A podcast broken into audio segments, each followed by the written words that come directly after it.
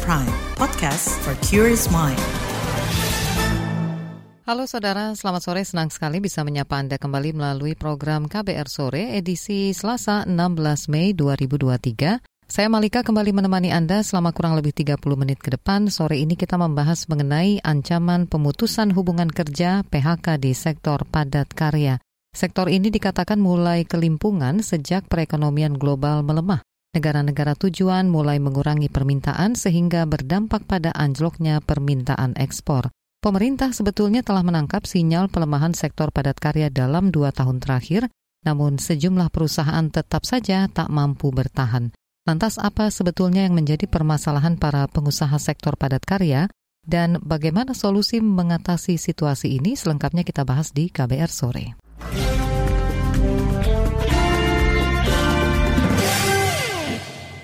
Saudara Menteri Ketenagakerjaan Ida Fauzia mengakui maraknya pemutusan hubungan kerja PHK pada industri manufaktur nasional. Kata dia mayoritas perusahaan yang melakukan PHK merupakan industri alas kaki. Industri itu tertekan akibat melemahnya perekonomian global. Negara-negara tujuan ekspor seperti Eropa dan Amerika mulai mengurangi permintaan barang. Namun dia enggan membeberkan data terkini dengan alasan tak ingin menimbulkan kecemasan. Ida mengeklaim terus melakukan mediasi untuk menghindari PHK massal. Di sisi lain, Menteri Ida juga menekan aturan untuk mengantisipasi PHK massal, yakni peraturan Menteri Ketenagakerjaan yang mengatur penyesuaian waktu kerja dan pengupahan pada industri padat karya berorientasi ekspor yang terdampak oleh ekonomi global. Peraturan itu memungkinkan perusahaan yang terdampak mengurangi upah hingga 25 persen. Kalau uh, padat karya uh, alas kaki misalnya uh, itu memang karena permintaan di Eropa Amerika yang memang berkurang itu tidak hanya berkurang bahkan ada yang uh, uh, tidak lagi permintaan. Nah itu su sudah kita antisipasikan dengan adanya peraturan Menteri Ketenagakerjaan nomor uh, itu salah satu upaya kita sekali lagi pemerintah berusaha keras untuk menekan jangan sampai terjadi PHK. Saya kira uh, kita akan panggil ini antara PHI Jamsos dengan uh, pengawas kita akan panggil. Biasanya kita duduk bersama jangan sampai hak-hak uh, pekerja itu juga uh, tidak dipenuhi oleh oleh uh, pekerja. Banyak sekali mediasi-mediasi itu. Sebenarnya uh, kondisinya kan terutama tadi ya ekspor Eropa Amerika itu memang kondisinya uh, tidak baik. Tapi dan kita antisipasi tadi tapi kita berharap uh, kondisinya semakin uh, pulih. Itu tadi Menteri Ketenagakerjaan Ida Fauzia. Berdasarkan data Badan Pusat Statistik BPS, industri pengolahan tekstil menjadi salah satu sektor yang kinerja ekspornya menurun. Deputi Bidang Metodologi dan Informasi Statistik BPS, Imam Mahdi, mengatakan Penurunan ekspor tercatat sejak Januari hingga April 2023. Share terbesar disumbang oleh sektor industri pengolahan sebesar 70,21 persen dengan nilai ekspor 60,63 miliar US dollar. Ekspor sektor industri pengolahan mengalami penurunan sebesar 12,89 persen, utamanya didorong oleh penurunan ekspor komoditas minyak kelapa sawit, besi baja, dan juga pakaian jadi atau konveksi dari tekstil. Itu tadi Deputi Bidang Metodologi dan Informasi Statistik BPS Imam Mahdi. Saudara Kementerian Perindustrian menjadikan industri padat karya sebagai prioritas untuk terus dikembangkan. Industri ini diklaim mampu menyerap tenaga kerja hingga 225 ribu orang per tahun.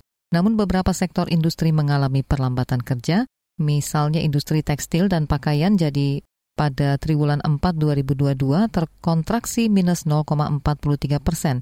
Ini disebabkan penurunan permintaan luar negeri akibat inflasi global dan ancaman resesi. Kemudian industri kulit, barang dari kulit dan alas kaki juga mengalami kontraksi pada periode yang sama, minus 3,70 persen. Sebelumnya Presiden Joko Widodo telah memerintahkan jajarannya mencegah PHK. Perintah itu disampaikan dalam sidang Kabinet Paripurna pertengahan Januari 2023. Perintah Presiden itu disampaikan Menteri Koordinator Bidang Perekonomian Erlangga Hartarto. Kemudian ada beberapa hal yang uh, menjadi catatan tadi dari Bapak Presiden bahwa pertama untuk mencegah uh, resiko daripada potensi PHK jangka pendek mendorong belanja pusat daerah untuk penggunaan produk dalam negeri, jangka menengah perbaikan struktural di industri hulu ke hilir, mulai rantai pasok, SDM, R&D, dan akses pasar, terutama juga uh, mempercepat perjanjian SEPA, termasuk SEPA Eropa, dan juga beberapa uh, kerjasama dari pasar non-tradisional. Menko Perekonomian Erlangga Hartarto Saudara jumlah pengangguran bakal meningkat jika gelombang PHK massal tak dibendung. Pada Februari lalu BPS mencatat angka pengangguran menembus hampir 8 juta orang. Bagaimana upaya pemerintah mengurangi angka pengangguran? Selengkapnya kita bahas di laporan khas KBR berjudul Tingkat Pengangguran dan Investasi di Dalam Negeri. Tetaplah di KBR sore. You're listening to KBR Pride, podcast for curious mind. Enjoy.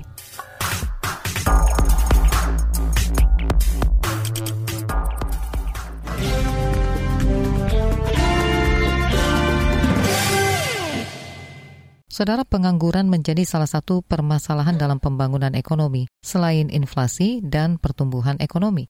Untuk mengatasi masalah pengangguran, pemerintah berupaya membuka lapangan pekerjaan seluas-luasnya, termasuk menggenjot investasi. Namun apakah tumbuhnya investasi ini juga berdampak positif dalam mengurangi pengangguran di Indonesia? Simak laporan khas KBR di Susun Astri Yuwanasari.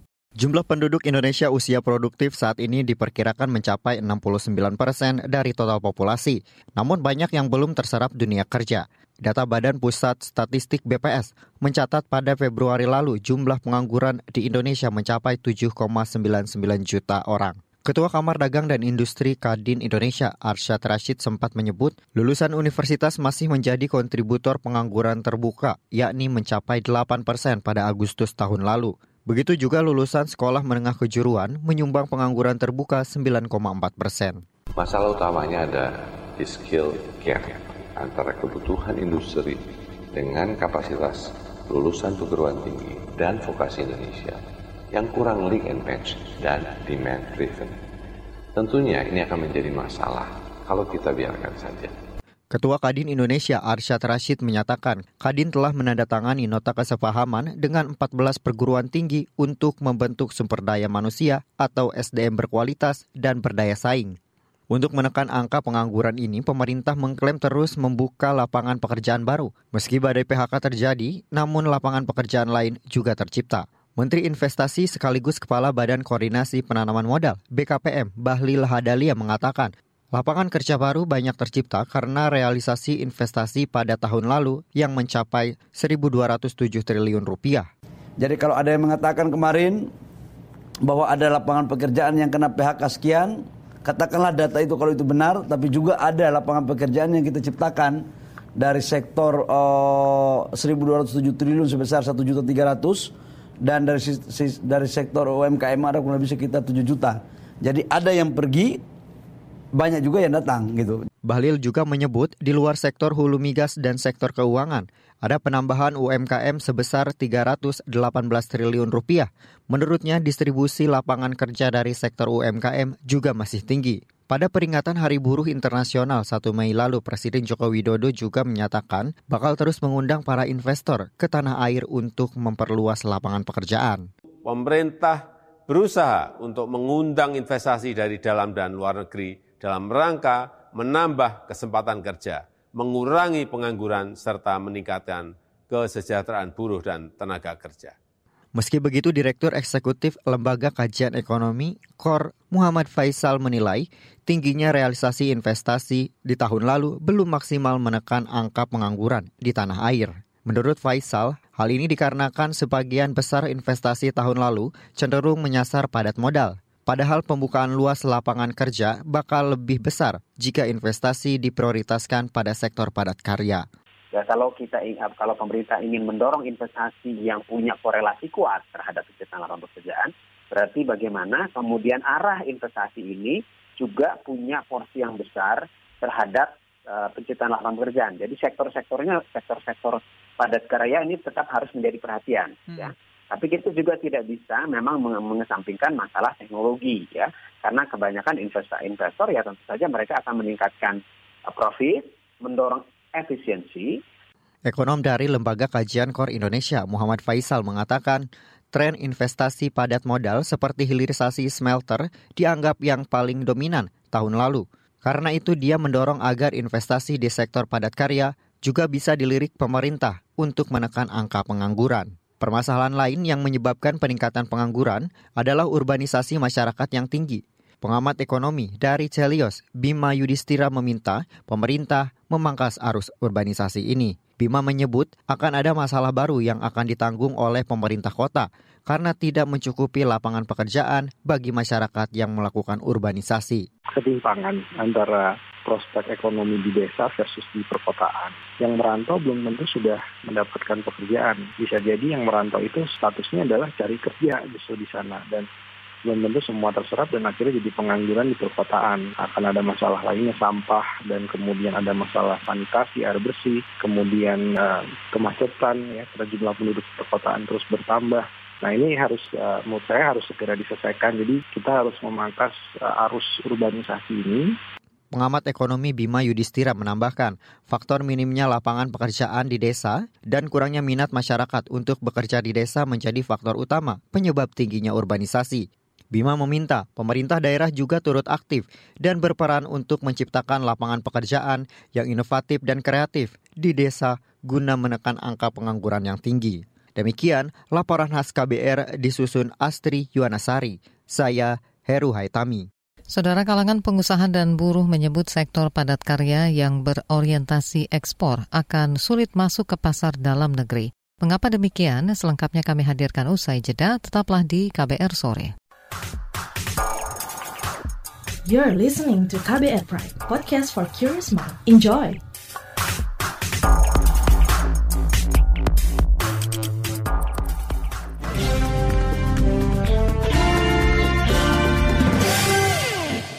Saudara Kamar Dagang dan Industri Indonesia Kadin mengakui ada tren PHK di industri manufaktur yang berorientasi ekspor. Wakil Ketua Umum Kadin Adi Mahfudz mengatakan lesunya sektor padat karya sudah terjadi sejak pandemi COVID-19. Semenjak itu, negara-negara terdampak mulai mengurangi permintaan barang ke Indonesia karena krisis ekonomi. Di sisi lain, menurut Adi, pasar dalam negeri juga kurang menguntungkan. Pengusaha harus bersaing dengan produk-produk bekas impor, apalagi daya beli masyarakat saat ini juga belum pulih sepenuhnya. Meski begitu, dia memastikan perusahaan tak akan melakukan PHK semena-mena. Lalu bagaimana strategi Kadin supaya sektor padat karya bisa kembali stabil? Selengkapnya kita simak wawancara jurnalis KBR Astri Septiani dengan Wakil Ketua Umum Kadin Bidang Ketenagakerjaan Adi Mahfuz. Apakah benar saat ini ada tren PHK di sektor manufaktur? Berapa banyak perusahaan yang melakukan PHK dan apa penyebabnya? Nah, adapun tren PHK ini, itu tentu saja kita juga melihat. Jadi karakteristiknya memang eh, rata-rata manufaktur yang memang orientasinya ekspor. Kalau kita berbicara data, kita sudah sepakat satu pintu di ketenagakerjaan, Mbak, data resminya. Karena kalau di kami itu datanya hanya data parsial dalam dari dari sisi keanggotaan kami saja.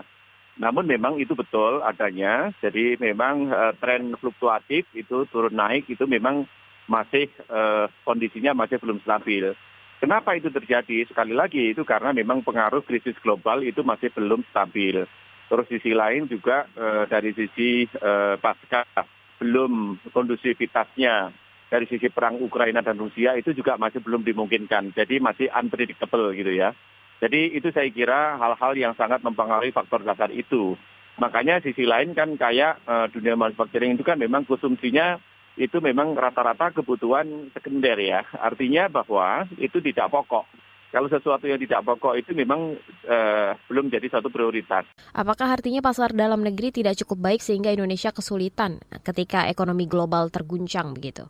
Iya, seharusnya begini. Kalau seandainya kondisi konsumsi masyarakat daya belinya di nasional kita itu bagus, saya kira itu tidak masalah. Sebetulnya justru yang utama itu adalah daya belinya di nasional kita, di regional kita. Namun kita sama-sama paham bahwa perang harga tanda kutip di sana juga barang bekas itu juga banyak yang masuk. Itu kiranya kita juga sudah menyampaikan ke pemerintah untuk apa kiranya juga hal-hal seperti itu tuh di stop gitu ya. Biar apa persaingan itu tidak apa kami yang uh, produksi benar-benar memang itu memang ada yang ada yang membelilah katakanlah seperti itu. Lalu apakah solusi yang diharapkan pengusaha terhadap pemerintah?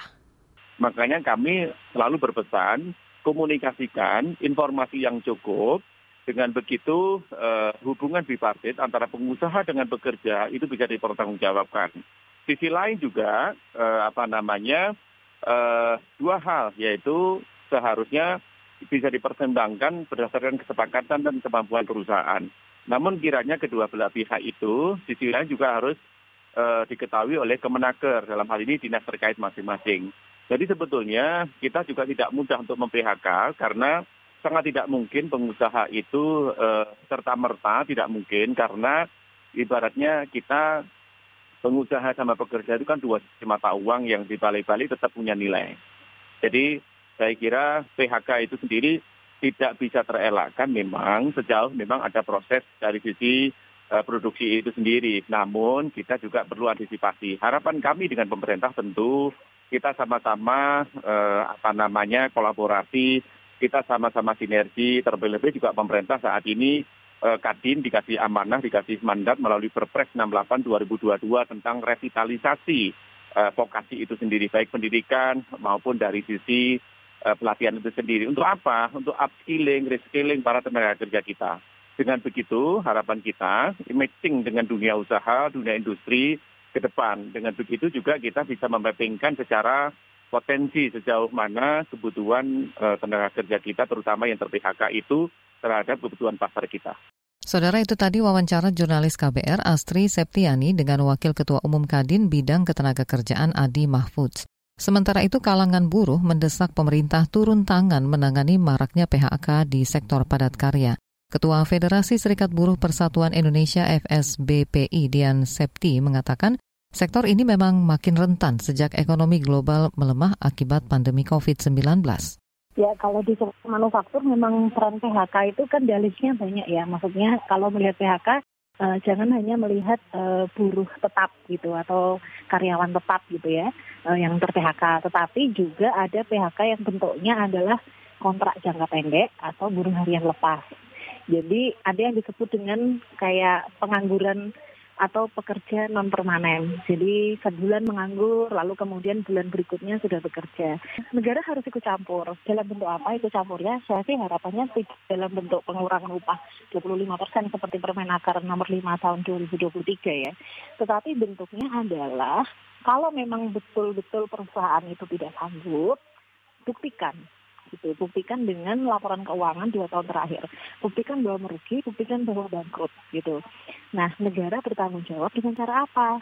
Kalau misalkan tidak bisa membayarkan pesangon, bayarkanlah uh, sisa pesangonnya gitu. Misalnya negara uh, itu berapa persen untuk membayarkan pesangon, perusahaan berapa persen gitu. Jadi tidak mengorbankan uh, kepentingan buruh. Ketua Federasi Serikat Buruh Persatuan Indonesia, Dian Septi, meminta pemerintah harus serius melindungi produk-produk dalam negeri dari serbuan barang impor, sehingga sektor manufaktur yang semula berorientasi pada ekspor bisa masuk ke pasar dalam negeri. Saudara ancaman PHK di sektor industri manufaktur menghadapi masalah yang begitu kompleks. Upaya perbaikan terhadap sektor ini membutuhkan kerja keras dari pemerintah. Bagaimana saran dari pengamat ekonomi? Selengkapnya kami hadirkan sesaat lagi di KBR Sore. You're listening to KBR Pride, podcast for curious mind. Enjoy!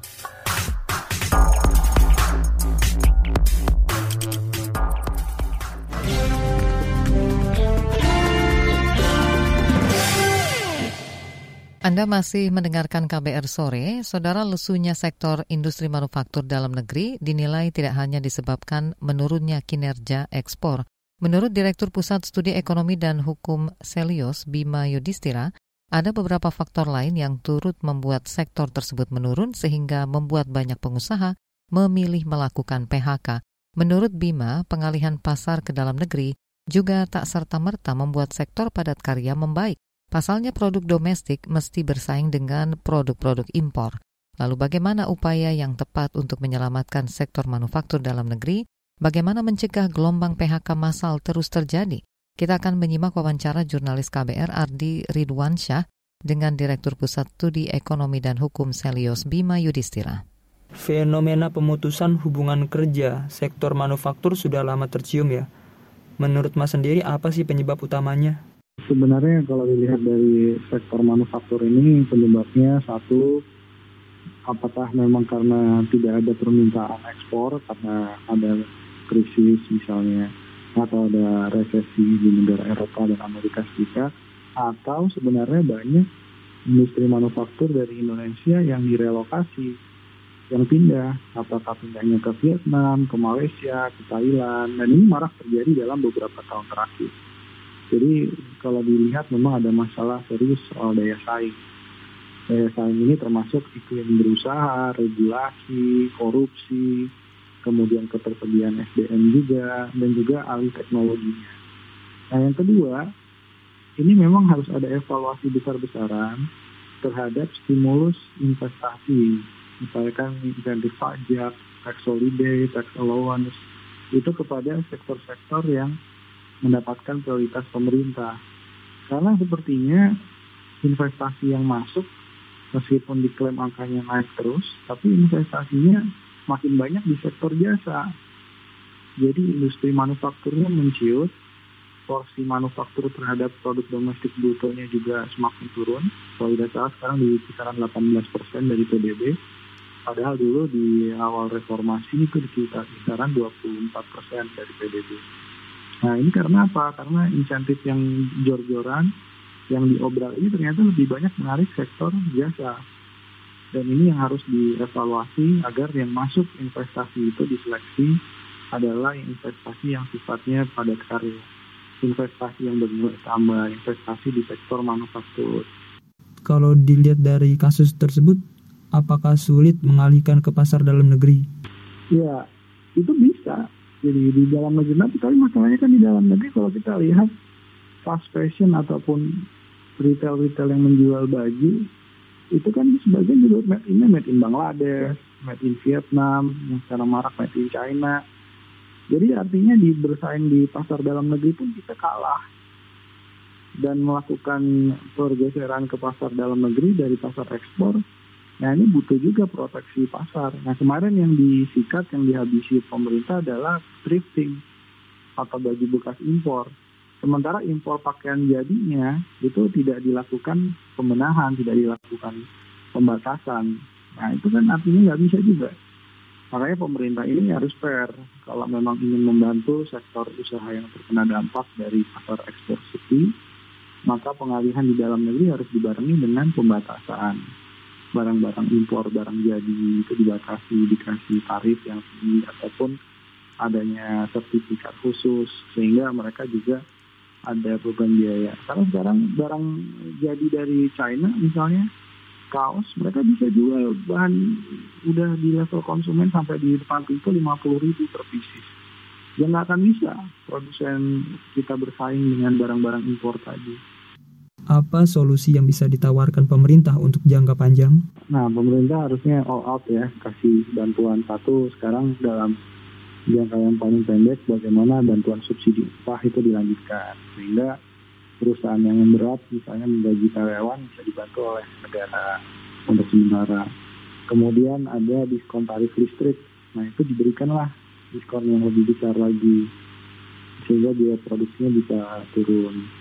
Kemudian yang ketiga, pemerintah ini bisa memfasilitasi dengan brand. Brand-brand yang menjual produknya di Indonesia untuk lebih banyak menyerap dari industri manufaktur lokal. Kemudian beresin juga tuh soal e-commerce. E-commerce itu harus dibatasi untuk menjual barang-barang impor. Sehingga makin banyak produk-produk pakaian jadi lokal yang masuk di platform e-commerce. Itu tadi wawancara jurnalis KBR Ardi Ridwansyah dengan Direktur Pusat Studi Ekonomi dan Hukum Selius Bima Yudhistira. Informasi tadi menutup jumpa kita di KBR Sore edisi Selasa 16 Mei 2023. Pantau selalu informasi terbaru melalui situs kbr.id, Twitter kami di akun @beritaKBR, serta podcast di alamat kbrprime.id. Saya Malika bersama tim yang bertugas undur diri. Salam.